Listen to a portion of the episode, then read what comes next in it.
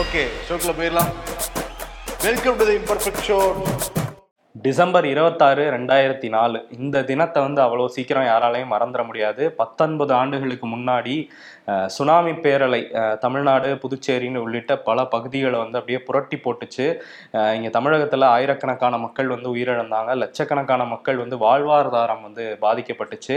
அந்த பத்தொன்பதாவது ஆண்டு நினைவு தினம் வந்து இன்னைக்கு அனு அனுசரிக்கிறாங்க. இந்தியா மட்டும் இல்லாமல் தாய்லாந்து, இந்தோனேஷியா உள்ளிட்ட பல்வேறு நாடுகள்லையும் ஏராளமான மக்கள் வந்து உயிரிழந்தாங்க. ரெண்டு லட்சத்தி முப்பதாயிரம் க்கும் அதிகமான உயிர்கள் வந்து இதுல பலியாச்சு. உலகம் முழுக்க இன்னைக்கு சுனாமியில் பலியான மக்களுக்கு வந்து அஞ்சலி செலுத்திட்டு இருக்காங்க. நம்ம இம்பர்ஃபெக்ட் ஷோ சார்பாகவும் அஞ்சலி வந்து செலுத்திக்கலாம். அதே மாதிரி தமிழ்நாட்டில் இன்னொரு கொடுமை நடந்து முடிஞ்சு இதோட ஒரு ஆண்டு வந்து ஆக போகுது. புதுக்கோட்டை மாவட்டம் வேங்கை வயல் யாரையும் மறந்திருக்க முடியாது. குடிநீர் தொட்டியில் அந்த மனித கழிவு கலக்கப்பட்ட ஒரு கொடூரமான தினம்தான் இன்று. இது தெரிஞ்ச உடனே தமிழ்நாடு அரசு சார்பாக ஏடிஎஸ்பி தலைமையில் ஒரு பதினோரு பேர் கொண்ட குழு வந்து அமைச்சிருந்தாங்க. அதன் பிறகு இந்த வழக்கு விசாரணை வந்து சரியாக போகலை அப்படின்னு சொல்லிட்டு குற்றச்சாட்டெலாம் எழுந்ததுனால சிபிசிடிக்கு இந்த வழக்கை வந்து மாற்றினாங்க. சிபிசிடி போலீஸாரும் பல வந்து குழுவெல்லாம் அமைச்சு இரநூத்தி இருபத்தோரு பேர்கிட்ட வந்து விசாரணை பண்ணாங்க. முப்பது பேர்கிட்ட வந்து டிஎன்ஏ பரிசோதனை பண்ணாங்க. பத்து பேர்கிட்ட உண்மை கண்டறியும் பரிசோதனை நடத்தி முடிச்சுட்டாங்க. ஆனால் இது வரைக்கும் அந்த உண்மையை கண்டுபிடிக்கவே முடியல தமிழ்நாடு அரசால். இவங்க வந்து சொல்லுவாங்கள்ல, ஓராண்டு காலத்தில் நாங்கள் நூறாண்டு சாதனை பண்ணிட்டோன்ட்டு, இதே அதில் சேர்த்துக்கோங்க. நீங்கள் ஒரு சமூக ஒரு குரூரமே நடந்து முடிஞ்சிருக்கு. சமூக நீதி சமூக நீதி மேடைக்கு மேடம் வந்து பேசுகிறாங்க. ஆனால் இதில் என்ன உண்மைங்கிறத இதுவரை கண்டுபிடிக்க முடியாத ஒரு கையாளாகாத அரசாக தான் இந்த திராவிட மாடல் அரசு இருக்கு. அதையும் இன்னைக்கு பதிய வைக்கணும். அதுல இன்னொரு சோகமான விஷயம் என்னன்னா, திமுகவை எதிர்த்து அரசியல் பண்ற எந்த கட்சிகளுமே இந்த விஷயத்த பெருசாவே எடுத்துக்கல. எதிர்கட்சி தலைவர் எடப்பாடி பழனிசாமி இதுல தொடர்ந்து வலியுறுத்தல. கூட இருந்த விசிகா கொஞ்ச நாள் வந்து அதை பத்தி பேசிட்டே இருந்தாங்க. இப்ப அவங்களும் அமைதியா இருக்காங்க. நிச்சயம் வேங்கை வயல் மக்களுக்கு வந்து ஒரு நியாயம் கிடைக்கணும். ஆமா, வானகரத்தில் வழக்குகள் மேல் வழக்குகளை சந்திச்ச அந்த அதிமுகவுடைய பொதுக்குழு செயற்குழு கூட்டம் இன்னைக்கு வந்து நடந்தது. எடப்பாடி பழனிசாமி போன வருஷம் ஞாபகம் இருக்கா, அப்படியே வண்டி கட்டி வந்தாப்புல அப்படியே தேர் இழுக்கிற மாதிரி அவரோட வண்டி அப்படி இழுத்துட்டு வந்தாங்க அதிமுகக்காரங்க. பட் இந்த டைம் அந்த மாதிரி சீன்லாம் கிடையாது. அப்படியே டேரக்டா வானகரத்துல வந்து இறங்கினார் எடப்பாடி பழனிசாமி. முன்னாடி வந்து ஜெயக்குமார், வேலுமணி, திண்டுக்கல் சீனிவாசன், வளர்மதி எல்லாருமே எடப்பாடி பழனிசாமியை அப்படியே போற்றி புகழ்ந்து வந்து பேசினாங்க. ஆனா எனக்கு ரொம்ப பிடிச்ச ஸ்பீச்னா தன்மகன் உசேன். இவர் என்னன்னா சர்க்காசம் பண்ற மாதிரியே தான் எனக்கு இருந்தது இவருடைய ஸ்பீச் எல்லாமே. அதற்கு பிறகு தலைமையுரை ஆட்டணத்துக்கு பிறகு தான் எடப்பாடி பழனிசாமி வந்து பேச ஆரம்பிச்சாரு. தமிழ்மோகன் ஹுசேன் என்ன முதல்ல சொல்றாருங்கிறத நான் பேசிடுறேன். இதயத்து மன்னன் அப்படின்னு தான் பேச ஆரம்பிச்சாரு. இதயத்து மன்னன் எடப்பாடி பழனிசாமியா அடிமை பெண் படத்துல வந்து எம்ஜிஆர் எப்படி எதிரிகளை புரட்டி போட்டு மேல வருவாரோ வென்று காட்டுவாரோ, அதே மாதிரி இவரும் வந்து எதிரிகளை புரட்டி போட்டு வென்று காட்டியவர் எடப்பாடி பழனிசாமிங்கிறாரு. அவர் எப்படி புரட்சி தலைவரோ இவர் வந்து புரட்சி தமிழர். ஃபுல்லா டிஃபரன்ஷியேட் பிட்வீன் தான் எம்ஜிஆருக்கும் எடப்பாடி பழனிசாமிக்கும். அதெல்லாம் தாண்டி ஒரு நடுவில் ஒரு கவிதை சொன்னாரு. தமிழகத்தில் சில மாவட்டங்களில் வரலாறு காணாத மழை, அதை திட்டமிட்டு தடுக்காதது திமுகவின் பிழை, அதனால் இப்போ தமிழகத்தில் வீசுகிறது எடப்பாடியின் அலை. பயங்கரமா கூவியிருக்காரு. அவைத்தலைவர் மட்டும் பத்தாதுன்றாரு. நம்பியவர்களை எம்ஜிஆர் கைவிட்டது இல்லை, இவரு கைவிட்டது கிடையாதான். அதாவது ஸ்மால் நம்பி கேஸ்லயே நம்ம பார்த்தோம்ல எப்படி கைவிட்டாரு அப்படின்ட்டு. அவங்க அவங்கள நம்பலல்ல, இவர் இவரதான் அவங்க நம்பினாங்க. ஆமா, அதே மாதிரி பாகுபலி போல அமர்ந்து இருக்கிறாராம் அவரு. அவரை காட்டுறாங்க, இதனால பாகுபலிக்கு அந்த சோதனை அப்படிங்கிறதான் இருந்துச்சு. அதே மாதிரி நீங்க நல்லா இருக்கும் நாடும் பாட்டு எல்லாம் பாடல, லிரிக்ஸ் மட்டும் தான் வந்து வாட்சி காட்டினாரு. அப்புறம் இது கேள்வி பதில் அப்படின்னு சொன்னாரு. கேள்வி பதில் என்ன சொல்லணும், கேள்வி கேட்பாங்க, தொண்டர்கள் தான் பதில் சொல்லுவாங்க. ஆனா பதில் அவரே சொல்லிட்டாரு. நான் இப்ப கேள்வி கேட்பேன், பதில் நீங்க என்ன சொல்லணும், எடப்பாடியார் அப்படின்னு தான் சொல்லணும் அப்படிங்கிறது வந்து சொல்லிட்டாரு. அது என்னென்ன கேள்வி பாரு, பத்து கேள்வி எடுக்கிறாரு. நான் ரெண்டு மூணு கேள்வி மட்டும் சொல்றேன். கழகத்தை காப்பாற்றியவர் யார், கீழ இருந்து என்ன வரும், எடப்பாடியார். இதான் கேள்வி பதில் செஷனா. துரோகங்களை துரோகிகளை ஆட்டம் காட்ட வைத்தவர் யார், எடப்பாடியார். மக்களின் மனம் கவர்ந்த தலைவர் யார், அரசியல் தலைவர் யார். அப்புறம் ஏன் தோத்தாங்க, எடப்பாடியார் தோத்துட்டாரு. ஆமா, அப்புறம் தாண்டி இந்த மூன்று எழுத்து மூச்சு இருக்கும் சொல்லிட்டு எம்ஜிஆர் பாடுவார். அதே மாதிரி ஈவியரா மூன்று எழுத்து, அண்ணா மூன்று எழுத்து, எம்ஜிஆர் மூன்று எழுத்து, அம்மா மூன்று எழுத்து, அடுத்து இபிஎஸ் மூன்று எழுத்துனா கூட நம்ம மடிச்சிடலாம். சேலம் மூன்று எழுத்து இல்ல, சேலம் தந்த இபிஎஸ் மூன்று எழுத்துன்னு இல்ல, சேலத்துக்கு தானே அவர் எதிர்கட்சி தலைவரா இருக்காரு, அங்கே இருக்கிறதுனால அதை கொத்தி காட்டியிருக்காரு. அப்புறம் அவருடைய பேர் உசேன்கிறது மூன்று எழுத்து, நன்றிங்கிறது மூன்று எழுத்துன்னு சேர்த்துக்கிட்டாரு. நான் தாங்க அடுத்த முதல்வர்னு ஒரு துண்டை போட்டு வைக்கிறாரு. அதான் கடைசியில் அவைத்தலைவர் வந்து நல்லா ஸ்கோர் பண்ணிட்டாங்க வந்து போனாரு. அதற்கு பிறகு எடப்பாடி பழனிசாமி வந்து பேச ஆரம்பிச்சாரு. வந்து பாஜக மூன்று எழுத்துன்னு ஆரம்பிச்சாரா, பாஜக பத்தி பேசினாரு. ஆனா ஆரம்பத்துல வந்து மதுரை அப்படிங்கறத மூன்று எழுத்து வச்சுதான் ஆரம்பிச்சாரு. ஓகே, இந்த மூன்று எழுத்துன்னு சொல்லல, புளியோதரை அது மாநாடு அதை பத்தி தான் எல்லாம் கிண்டல் பண்ணிக்கிட்டு இருந்தாங்களே தான் பதில் சொல்லியிருக்காரு. கிண்டல் பண்ணினா பார்த்து என்ன சொல்லியிருக்காரு தெரியுமா, உதயநிதி ஒரு அரசியல் கத்துக்குட்டியவரு, நம்ம மதுரையோடைய அந்த வீர வரலாற்று மாநாட்டை கிண்டல் பண்ணாரு, அதை விட நாங்க சிறப்பா நடத்தி காட்டோம்லாம் பேசிக்கிட்டு இருந்தாங்க. இப்ப சேலத்தை நடத்த போறதா சொன்னாங்க, ஆனா மூன்று முறை தள்ளி வச்சுட்டாங்க. எங்களை விமர்சிச்சாலே இதான் கதி, மாநாடு நடத்த முடியாதான். சாபலாம் ஒரு மேடையிலே உதயநிதிக்கு, உதயநிதி வச்சுதான் ஆரம்பிச்சாரு எடப்பாடி பழனிசாமி ஸ்பீச்சு. அதே மாதிரி ஜெட் வேகத்துல போயிட்டு இருக்காங்களாம் அதிமுக. அதே மாதிரி கோவிட் சமயத்துல நாங்க தான் வந்து மக்களை காப்பாற்றணும், அதுக்கு பிறகு விடிய அரசு வந்து மக்கள் வந்து பலி கொடுக்க ஆரம்பிச்சுட்டாங்க. அதே மாதிரி கொல்லப்புறவுலயே ஆட்சிக்கு வந்தாங்க திமுகவை. எனக்கு புரியவே இல்லை, கொல்லப்புறவுலயே எப்படி வந்தாங்க? ரெண்டாயிரத்தி இருபத்தி ஒண்ணு மக்கள் சந்திச்சு தான் வந்தாரு அவரு. நடுவில் இதெல்லாம் சேர்த்து விட்டுருக்காரு, கொல்லைப்புறம் போலயே ஆட்சியை பிடிச்ச திமுக விட்டு மேடையில பேசுற மாதிரி எங்க கொல்லப்புறவே ஆட்சியை பிடிச்சாங்க. அதே மாதிரி இப்ப பாருங்க, சிறையில எல்லாம் அமைச்சரை வச்சுக்கிட்டு ஆட்சி நடத்துறாரு இவரு. இதுலயே உங்களோட ஆட்சியோட லட்சணம் தெரியுது அப்படிங்கிறாரு. யாரோடைய எந்த வழக்குல ஜெயிலுக்குள்ள போனாரு? செந்தில் பாலாஜி. அதிமுக ஆட்சி காலத்துல வேலை வாங்கி தரேன்னு சொல்லிட்டு ஏமாத்தி ஊழல் பண்ணனாலதான் அந்த வழக்குல தான் நீதிமன்றம் உள்ள வச்சிருக்கு. அப்ப இவங்க கட்சிக்கு தான் வரும். ஆனா யாருக்குமே இந்த நியூஸ்லாம் நமக்கு படிக்காத மாதிரி அப்படியே அழகா இப்ப திமுக மேல படி வச்சா. திமுகவும் பாரு, ஆறு மாசம் காலம் ஆயிடுச்சு, எதுக்கு சிறையில ஒருத்தர் அமைச்சரா வச்சுட்டு ஆட்சி பண்ணணுங்கிறது தெரியவே இல்லை. இப்ப ஒரு அமைச்சரா ஒரு புரோட்டோகால் இருக்கும், சிறை கைதினா ஒரு புரோட்டோகால் இருக்கும். இப்ப ரெண்டு காலையும் வந்து இது பண்ண முடியுமா? ஆமா, அது அது வந்து அவர் கேட்கறது நியாயமான விஷயம் தான். எதுக்கு அமைச்சரா வச்சிருக்கணும் அப்படிங்கிறது அது நீதிமன்றமே கேட்கறாங்க. ஒரு சட்டத்துல வந்து முதலமைச்சர் தான் முடிவெடுக்க முடியும், ஆனா ஒரு சிறை கைதி அமைச்சரா இருக்கிறது ஏற்றுக்கொள்ள முடியாது. நீதிமன்றம் சொன்னதுக்கு பிறகும் சூடு இல்லாம சொரணை இல்லாம இந்த ஆட்சி இருக்குங்கிறத சூடு சொரணை இல்லாதவர்னு குறிப்பிடுறாரு. அதே மாதிரி ஏன்னா செந்தில் பாலாஜி அமைச்சர்ல இருந்து இறக்கிட்டாங்கன்னா இவரு இன்டெரக்டா சொல்றாரு, சிஎம் வந்து அவரோட இடத்துக்கு போயிடுவாரு, அதனால இறக்க மாட்டேங்கிறாரு அப்படின்னு குறிப்பிட்டாரு. இலாக்கா இல்லாத முதலமைச்சரா. அதே மாதிரி அவருடைய பொதுக்குழுல வந்து காலையில எந்திரிச்சு நம்ம கட்சிக்காரங்க என்ன பிரச்சனை பண்ண போறாங்கன்னே தெரியாம தான் நான் விழிக்கிறேன் அப்படின்னு ஒரு ஸ்டேட்மெண்ட் விட்டுருந்தாருல சிஎம். அதை சொல்லி காமிச்சிட்டு அந்த வரியை அப்படியே படிச்சு காமிச்சிட்டு அவரோட கட்சிக்காரங்களே இப்படி இருந்தாங்கன்னா அவரே புலம்புறாரு. அந்த மாதிரி தான் இப்போ ஆட்சியுமே இருக்கு. அதனாலதான் நம்ம வந்து கட்சியும் சரி ஆட்சியும் சரி பொம்மை முதல்வர் ஆட்சி செய்யறாருங்கிறத நாங்க சொல்றோம். பொம்மை முதல்வர் பொம்மை முதல்வர்னு சொல்லி வெறுப்பித்திட்டே இருந்தாரு திமுகவை. அதற்கு பிறகு விவசாயிகள் மீது குற்றச்சட்டம் போடப்பட்டது அப்படிங்கிறத குறிப்பிட்டிருந்தது. அது நியாயமான ஒரு விஷயம் தான். இதெல்லாம் தாண்டி புயல் வந்தப்ப இவங்க புயல் வேகத்துல செயல்பட்டாங்களாம்பா. யாரு, அதிமுகவா? ஆமா, அது வர்தா புயல் வந்தப்ப ஆறு லட்சம் மரம் வந்து சென்னையில விழுந்துருச்சான், உடனடியே அகற்றிட்டாங்களாம். பதினாறு அது ரெண்டா முன்னூத்தி ஐம்பது மரம் தான் விழுந்துச்சு, அதோட அகற்ற முடியாம அவங்க தவிக்கிறாங்க சென்னையில் அப்படிங்கிறாரு. அப்ப வர்தா புயல சிறப்பா கையாண்டது யாரு? அப்ப ஜெயலலிதா கிடையாது, ஓ பன்னீர்செல்வத்தை இன்டெரக்டா போந்துட்டாரு.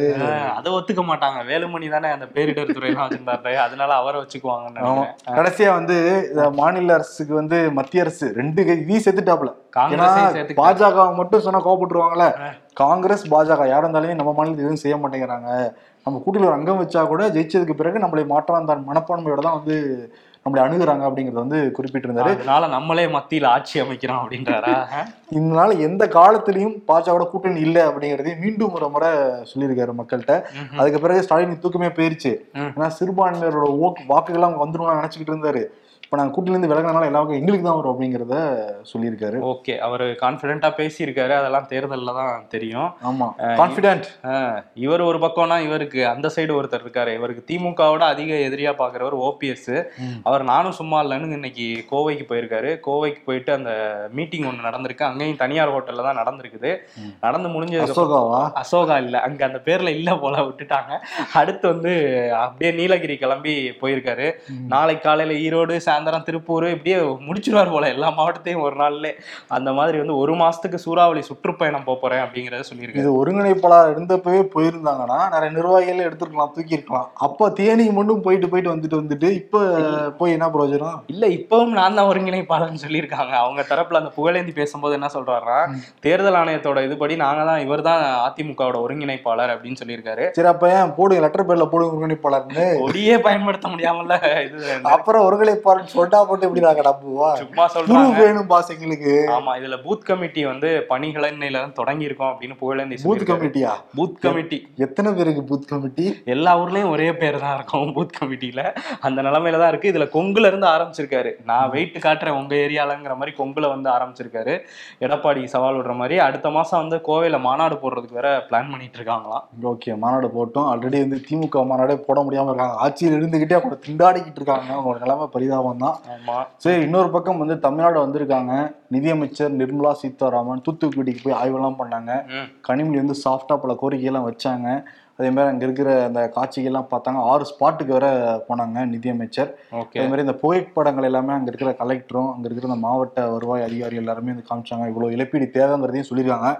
பட் அவங்களுடைய ஆட்டிடியூட் எப்படி இருந்துச்சுன்னா, ஓகே ஓகே இவங்க வந்து நிதிக்கு ரொம்ப நிதிக்காக அப்படிலாம் பேசுகிறாங்க அப்படிங்கிற மாதிரி குறிப்பிட்டிருந்தாங்க அங்கிருந்த நம்ம நிருபர்.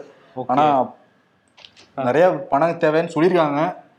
ஆனால் கொடுப்பாங்களா அப்படிங்கிறது கேள்விக்குறி தான். ஆமாம், இந்த ஃபோட்டோஸ்லாம் பார்த்தோன்னே ஏதாவது அதை பேரிடர்னு ஒத்துக்குவாங்களா என்னங்கிறது தெரியல. அதான் அண்ணாமலை என்ன சொல்கிறாருன்னா, இப்போ நிர்மலா சீதாராமன் தான் மத்திய அரசுக்கிட்ட பேசி தமிழ்நாட்டுக்கு தேவையான நிவாரணங்கள்லாம் வாங்கி கொடுத்துருக்காங்க.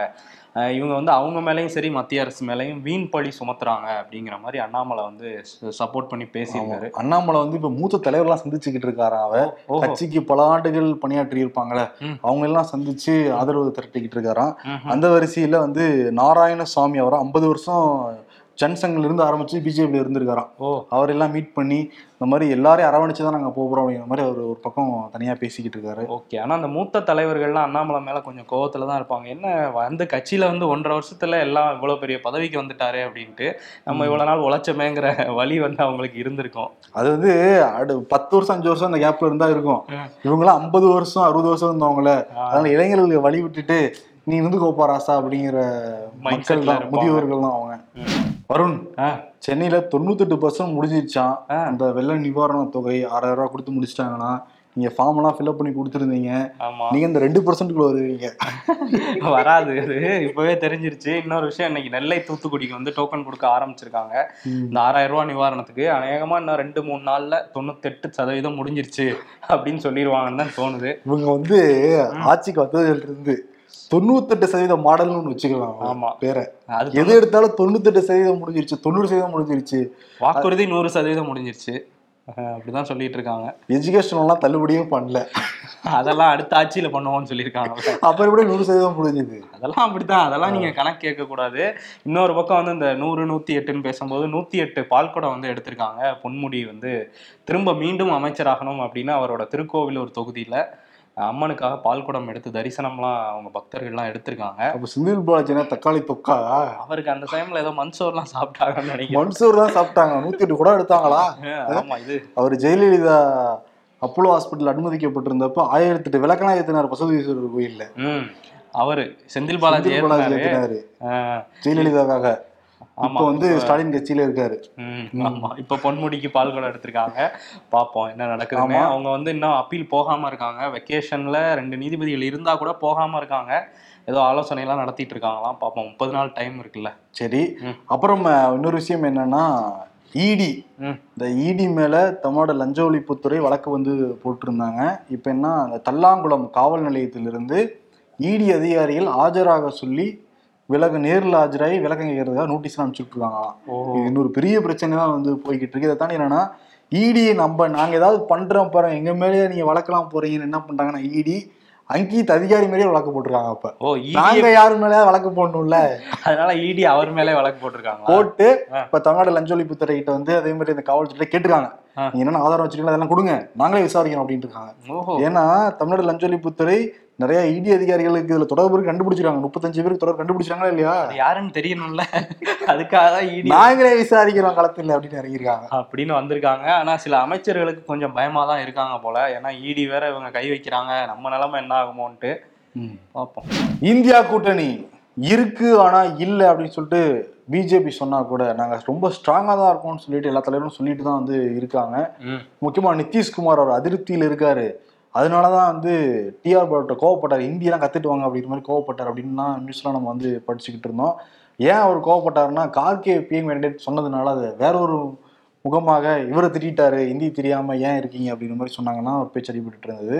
அதிருப்தியில் இருக்காரா நிதிஷ்குமார் அப்படின்னு ஒரு கேள்வி எல்லாருக்குமே இருந்த சூழ்நிலையில நிதிஷ்குமாரே பதில் சொல்லியிருக்காரு, நான் அதிருப்தியிலாம் கிடையவே கிடையாது, நான் எந்த பதவிக்கும் ஆசைப்படல, இதை அண்டர்லைன் பண்ணணும். இதான் வருஷம் வருஷம் சொல்லுவாரு, எந்த பதவிக்கு நான் வந்து ஆசைப்படவே கிடையாது, கார்கே பிஎம் ஆனா கூட எனக்கு ஓகே தான் அப்படின்னு சொல்லிட்டு வலிக்காம வந்து பேசியிருக்காரு. ஆனா நிதிஷ்குமாரை நம்ப முடியுமா அப்படிங்கிறது ஒரு கேள்விதான். ஏன்னா பல இடங்கள்ல அப்படியே ஜாயின் பண்ணுவாரு, அவருக்கு லாபம் இருக்குன்னா இருப்பாரு, இல்ல அப்படின்னு அடுத்த செகண்ட் கலண்டுருவாரு. ஆமா, இது வந்து அவர் அரசியல் பச்சோந்தின்னு தான் இப்போ வடநாட்டுல தான் கூப்பிடுவாங்க. இப்போ வந்து அவர் ஒரு ஒரு ஸ்டேட்மெண்ட் பேசிட்டு இருக்காரு. ஆனால் ஒரு பக்கம் இந்தியா கூட்டணி இருக்கா இல்லையான்னு பேசிட்டு இருக்கும்போது நாங்கள் ஸ்ட்ராங்காக இருக்கோங்கிற மாதிரி பிஜேபி வந்து அந்த ராமர் கோயில் வேலைகளை வேகமாக பண்ணிகிட்டே இருக்காங்க. இப்போ உத்தரப்பிரதேசத்தோட சிஎம் யோகின்னு ஒருத்தர் சொல்லிட்டு இருக்காருல்ல, ஆதித்யநாத், அவர் வந்து என்ன பண்ணி யோகின்னு ஒருத்தரா அவர் சொல்லிக்கிட்டு இருக்காரு, யோகி நான் யோகி அப்படின்னு சொல்லிட்டு அவர் வந்து அந்த ஆதித்யநாத் என்ன அறிவிச்சிருக்காரு அப்படின்னா, மதுரா அப்புறம் வந்து அந்த வாரணாசி உள்ளிட்ட பகுதிகள் அந்த ரிலீஜியஸ் பிளேஸ்ல வந்து எப்பயுமே வந்து நம்ம கோயில்களோட உயரமான கட்டிடங்கள் இனிமே வரவே கூடாது அப்படிங்கிறத ஒரு உத்தரவா அதிகாரிகளுக்கு போட்டிருக்காரு, யாருக்கும் பர்மிஷன் கொடுக்காதீங்க உயரமா கட்டுறதுக்கு அப்படின்னு. பொதுவாக கோயில்களோட அந்த சர்ச்லாம் கொஞ்சம் ஹைட்டாக இருக்கும், மசூதிகளும் சில இடங்கள்ல ஹைட்டாக கட்டுவாங்க. ஸோ அந்த புனித தன்மையை நம்ம காப்பாற்றணுங்கிறதுக்காக இந்த அறிவிப்பை அவர் வெளியிட்டிருக்காராம். ஓகே, அதே சமயத்தில் என்னன்னா எப்படி வந்து ராமர் கோயில் விவகாரம் அதான் ஜனவரி வரப்போகுது இல்லை, ஃபுல்லாக ஜனவரியில அந்த செய்தியாக நிறையா படிக்க போகிறோம், அதான் பேச போகிறோம். ஏன்னா அதை பற்றி தான் பிஜேபி இறங்க தூக்கி பிடிக்க போகிறாங்க எல்லா மாவட்டங்களில் மாநிலங்களில் இந்தியா முழுக்க. அதுக்கு நான் ப்ரொபகண்டா தயாராகிட்டே இருக்கு. இன்னொரு பக்கம் ஏன்னா இதை வந்து தகர்க்கிற சூழலில் காங்கிரஸ் ஒரு முன்னெடுப்பை எடுக்க போகிறாங்க, பாரத் ஜோடா யாத்திரை டூ பாயிண்ட் ஓ. இந்த டைம் வந்து வெஸ்ட்லேருந்து ஈஸ்ட்டுக்கு போக போகிறாங்களாம். இந்த டைம் ராகுல் காந்தி அப்புறம் அவங்களுடைய சிஸ்டர் பிரியா காந்தி ரெண்டு பேரும் சேர்ந்து நடக்க போறாங்களாம். அதனால இன்னும் கொஞ்சம் நம்ம ஸ்ட்ராங் ஆயிரும் அப்படின்னு நம்புறாங்க காங்கிரஸ். ஓகே, அதே மாதிரி மூன்று குற்றவியல் மசோதாக்கள் வந்து தாக்கல் ஆயிருக்குங்கிறத நம்ம பேசியிருந்தோம், ரிவைஸ் பண்ணி திரும்ப தாக்கல் பண்ணியிருந்தாங்க. இப்போ அதுக்கு குடியரசுத் தலைவர் ஒப்புதலுமே கொடுத்துட்டாங்க. இனிமே வழக்கறிஞர்களுக்கும் காவல்துறை அதிகாரிகளுக்கும் கொஞ்ச நாள் சிக்கலா தான் இருக்கும். சரியான மூன்று பேர் சொல்லுங்க, பாரதிய நியாய சங்கீதா. முதல்ல வழக்கறிஞர் அத நம்ம கேட்டு திரும்ப சொல்லிக்குவோம். ஆனா அர்த்தம் புரியும் எல்லாருக்குமே, இந்திய தண்டனை சட்டம்னா எல்லாருக்கும் வந்து தெளிவா வந்து புரியும், இந்திய குற்றவியல் சட்டம்னா எல்லாருக்கும் தெளிவா வந்து புரியும். இது நியாய சங்கீதான்னு வச்சுக்கிட்டு எதுக்கு இப்படி புரியாத மொழியில ஒரு பேரை வச்சுக்கிட்டு, இதுலயும் கொஞ்சம் தமிழ் படுத்துவாங்க இனிமே அப்படின்னு நம்ம நம்புவோம். தமிழ் இல்ல காசி தமிழ் சங்கத்துல நடந்துட்டு இருக்கனால சொல்றியா, ஏஐ போட்டு நம்மளை புரிய வைப்பாரு. ஜி ஓ ஜி இன்னொரு சாதனை நிகழ்த்திட்டாருன்னு சொல்லிட்டு பிஜேபி அவங்க பேச ஆரம்பிச்சிருக்காங்க. எண்பத்தஞ்சு சதவீதம் அந்த கச்சா எண்ணெய் இந்தியாவுடைய தேவை வந்து இறக்குமதி தான் வந்து செய்யப்படுது. இப்போ என்னன்னா அபுதாபி அந்த தேசிய எண்ணெய் நிறுவனத்திலிருந்து இந்தியா வந்து ஒரு பத்து லட்சம் பீப்பாய் அளவுக்கு வாங்கிடுவாங்க. முதன் முதலாக இந்திய ரூபாய் வர்த்தகம் வந்து நடந்திருக்கான். ஓகே, ஆர்பிஐ அனுமதியோட ஒரு பதினெட்டு நாடுகளுக்கு நம்ம வந்து ரூபாயை வர்த்தகம் பண்ணிக்கலாம்னு சொல்லிட்டு ஆர்பிஐ வந்து அனுமதி கொடுத்துருக்கு. ஓகே, டாலர் இல்லாம டாலர் இல்லாம ரூபாயில வந்து பண்ணியிருக்காங்க. ஏன்னா எப்பயுமே டாலர்ல தான் அந்த வர்த்தகம் நடக்கும் இந்த கச்சா எண்ணெய் அப்படிங்கிற விவகாரம். ஆனா இதுக்கு முன்னாடி ரஷ்யாவில நம்ம வந்து பண்ணோம், அந்த போர் சூழலப்ப வந்து நம்ம அமெரிக்காவுக்கு நண்பங்கிற மாதிரியே ரஷ்யாவுக்கு நம்ம நண்பர். அந்த சமயத்தில் கொஞ்சம் மலிவான விலை கொடுத்ததுனால நம்ம ரஷ்யா கிட்ட போய் இந்த கச்சா எல்லாம் வாங்கிட்டு வந்தோம், எண்ணெய் எல்லாம் வாங்கிட்டு வந்தோம். ஆனால் மலிவு வாங்கிட்டு வந்தா கூட நம்ம என்ன நமக்கு என்னமோ அதே விலையில தான் பெட்ரோல் டீசல்லாம் ஒத்துக்கிட்டு இருக்காங்க. நமக்கு மலிவு விலையில கிடைக்கிறது இல்லை, மலிவு விலையில இல்லை நியாயமான விலையில கிடைச்சா கூட நமக்கு போதும். ஆமா, அந்த ஜி வந்து அந்த சாதனையை நிகழ்த்தி காட்டுவார், தேர்தல் வருது இல்லை கொஞ்சம் குறைப்பாரு. இன்னொரு விஷயம் என்னன்னா அந்த கச்சா எண்ணெய் பத்தி பேசும்போது எண்ணெய் கலந்தது எண்ணூறுல மக்களோட வாழ்வாதாரம் வந்து பெரிய அளவில் பாதிக்கப்பட்டிருக்கு. மீன்பிடி தொழிலுக்கே போக முடியாத சூழல் தான் இருக்கு. அந்த எண்ணெயை அவங்க நவீன முறையில வந்து அகற்றிட்டு இருக்காங்க. நவீன முறையில என்ன துணி வச்சு கப்பு வச்சு ஊத்துறது இந்த மாதிரி பண்ணிட்டு இருக்காங்க. இதுல அங்க உள்ள மக்களுக்கு நோய்களுமே பரவிட்டு இருக்கு. அதனால எல்லா கட்சிகளுமே அங்க முகாம்லாம் அமைச்சிருந்தாங்க, மருத்துவ முகாம்லாம். ஆனா பாமக வந்து பாமக தலைவரே மருத்துவராமாயி அங்க போய் நானே பாக்குறேன்னு சொல்லிட்டு அன்புமணி ராமதாஸ் வந்து பாத்துட்டு இருந்தாரு. சோ அதை வந்து தலைவரே டாக்டர் ஆயிட்டாரு பாத்துங்க எங்களை இவ்வளவு இறங்கி வரோம்லாம் சொல்லி பாமகல இருந்து போட்டுட்டு இருக்காங்க. ஏன்னா அவருடைய டாக்டர் கோட்ல ஏஎம்ஆர் எழுதி இருந்துச்சு, ஏஆர்ஆர் இன்சியல் தானே ஃபேமஸ், அடுத்து ப்ரொபோண்டா பண்ண போறாங்கன்னு நினைக்கிறேன். ஓ பிஎம் கீழ இருந்து ஏஎம்ஆர் அப்படின்னா நான் அன்புமணி ராமதாஸ். ஆமா அது பண்ண போறாங்க ஏதோ ஒன்று. துபாயில இருந்து மத்திய அமெரிக்காவில் இருக்கிற நிக ரகுவா அப்படிங்கிற ஒரு நாட்டுக்கு வந்து கிளம்பி போயிருக்கு ஒரு விமானம். அதில் முந்நூற்றி மூணு பேர் பயணிச்சிருக்காங்க, பெரும்பாலானவர்கள் இந்தியர்கள் அப்படின்னு சொல்கிறாங்க. ஒரு டெக்னிக்கல் ஃபால்ட்டுன்னு சொல்லிட்டு பாரிஸில் வந்து இந்த விமானம் வந்து ஃப்ரான்ஸில் வந்து தரையிறக்கியிருக்காங்க. அப்போ ஃப்ரான்ஸ் அதிகாரிகள் அங்கே உள்ளவங்க வந்து அவங்கள சந்தேகமாக இருக்குன்னு சொல்லி விசாரிச்சிருக்காங்க அந்த பயணிகளை. இதில் என்ன சந்தேகம் வந்திருக்கு அப்படின்னா, நிறைய பேர் வந்து இந்த அமெரிக்க நாடுகள் சின்ன சின்ன நாடுகளுக்கு போயிட்டு அமெரிக்கா கனடாக்குள்ளே சட்ட சட்டவிரோதமாக வந்து நுழைகிறாங்க அப்படிங்கிற மாதிரி, இன்னொன்று கடத்தப்பட்ட விமானமா அப்படிங்கிற மாதிரியும் சந்தேகங்கள் இருந்ததுனால விசாரிச்சு தான் சொல்றாங்க. அதுல இருபத்தைந்து பேர் வந்து நாங்க எங்களுக்கு பிரான்ஸ் குடியுரிமை வேணும்னு சொல்லி இந்தியர்கள் அங்க நாங்க அகதிகளா ஏத்துக்குங்கன்னு சொல்லி கேட்டதாகவும் அவங்கள வச்சுட்டு ரெண்டு பேரை அரெஸ்ட் பண்ணியிருக்காங்க. அது போக முன்னூத்தி மூணுல மீதி இருக்க இருநூத்தி எழுபத்தி ஆறு பேரையும் இங்க மும்பைக்கு வந்து இப்ப அனுப்பிச்சு வச்சிருக்காங்க. இங்கேயுமே விசாரணை வந்து நடந்துட்டு இருக்கு அந்த பயணிகள்கிட்ட. கொஞ்சம் மர்மமா தான் இருக்கு. ஆமா இதுல என்ன மர்மம்ங்கிறது இங்க விசாரணைக்கு பிறகுதான் தெரிய வரும். இன்னொரு விஷயம், அந்த ரஷ்யா போர் வந்து ரஷ்யா உக்ரைன் போர் நடந்துட்டு இருக்கு. இந்த சமயத்துல ஜெய்சங்கர் நம்ம வெளியுறவுத்துறை அமைச்சர் அங்கே போய் ஐந்து நாள் பயணம் வந்து போய் இறங்கியிருக்காரு.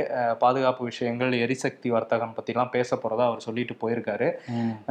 இன்னொரு விஷயம், இந்த போர் ஹமாஸ் இஸ்ரேல் ஹமாஸ் போரை ஒட்டி ஹவுதி அப்படிங்கிற ஏமன் அமைப்பு வந்து எந்த கப்பல் வந்தாலும் இஸ்ரேல் ஆதரிக்கிற எந்த நாட்டோட கப்பல் வந்தாலும் தாக்குவோம் அப்படின்னு சொல்லியிருந்தாங்க. ஏற்கனவே ஒரு இந்திய கப்பல் மேலே ட்ரோன் தாக்குதல்லாம் நடந்திருந்தது.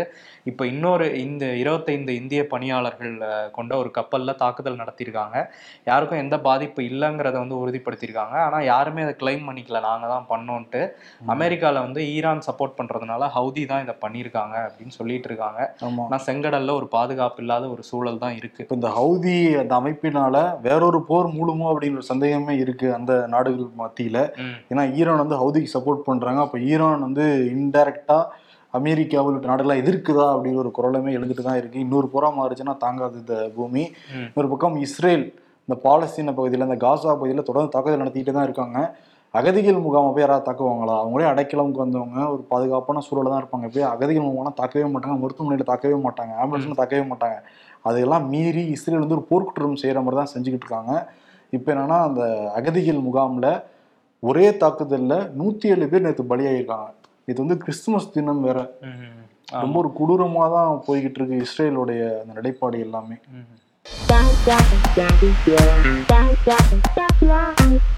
அம்மா எனக்கு வயிறு வலிக்குதுமா, இந்த ஃபோன் தாண்டா எல்லாத்துக்கும் காரணம்.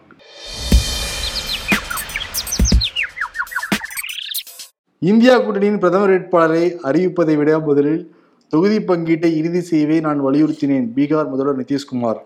எதுக்கு ரெஜிஸ்ட்ரேஷன் பண்ணிக்கிட்டு முதல்ல வீட்டை கட்டி கிரகப்பிரவேசம் பண்ணுவோம்? ஏழைகளுக்கு சேவை செய்ததில் கிறிஸ்தவர்கள் முன்னணியில் உள்ளனர், மோடிஜி. என் சமூகம் தேர்தலுக்கு முன் செல்லும். அரசியல்ல இதெல்லாம் சாதாரணமாப்பா. விருது பாகுபலி கொடுத்துருவோம் நம்ம. யாரு தமிழ் மகன் உசேன் சொன்ன அந்த பாகுபலிக்கு நம்ம வந்து கொடுக்கலாம். ஆனா இந்த சைடில் ஒன்றும் பெருசா ஒன்றும் பெருசா போட்டு பேசல இல்லையாப்பா. ஓபிஎஸ் பாகுபலி ரேஞ்சுக்கு பேசிடலாம், டஃப் ஃபைட் கொடுக்க வேணாமா? இல்ல அட்லீஸ்ட் ஒரு என்ன படம் வந்திருக்கு இப்போ, சல்லாரா சலாரா சலாருனாவது புகழ்ந்துருக்கலாம் அவரை. பலார்னு ஏதாவது கொடுத்தாலும் கொடுப்பாங்க. நமக்கு சொல்றேன் நம்ம பேசுறதெல்லாம் வச்சு அதுதான் அவெல்லாம் சமாளிச்சுட்டேன். நம்மளதான் சொன்னேன். அதனால வந்து எடப்பாடி பழனிசாமி குசி மூட்ல இருக்காரு. அதனால எம்ஜிஆர் பாட்டு ஒண்ணு இருக்குல்ல, எம்ஜிஆர் தான் இவருக்கு நிகரானவர், எம்ஜிஆரோட மறு வடிவம் வடிவம் எம்ஜிஆருக்கு மேல சொல்லிட்டு இருக்காங்க. முடியல ஸ்பீச் எல்லாம் கேக்குறப்ப. சரி சரி அதனால அன்று வந்ததும் இதே நிலா இதே நிலா கூட என்ன பண்ணணும் அடுத்து, இன்று வந்ததும் அதே நிலா டட்டான் டட்டான். அதுதான் அவங்க நல்லா பண்ணுவாங்க. அதான் நிலா அவருக்கு கனெக்ட் ஆகும். ஏன்னா இருபத்தி ஏழு அமாவாசை முடிஞ்சோன்னு திமுக ஆட்சி முடிஞ்சோன்னு நம்பிட்டு இருக்க ஒரே ஆள் இந்தியாவில் அவர் தான். ஏன்னா ரெண்டாயிரத்தி இருபத்தி நாலுல தேர்தல் வரும் தமிழ்நாட்டுக்குன்னு. வரலையே வலிக்குதான் பாப்பண்ணு. நாலு இருக்குல்ல நாலு மாசம், அதுக்குள்ள வந்துருவாப்பா. சரி ஓகே. அதனால அன்று வந்ததும் இதே நிலா அப்படிங்கிற இதை கொடுத்துட்டு விடைபெறலாம். நன்றி வணக்கம். நன்றி.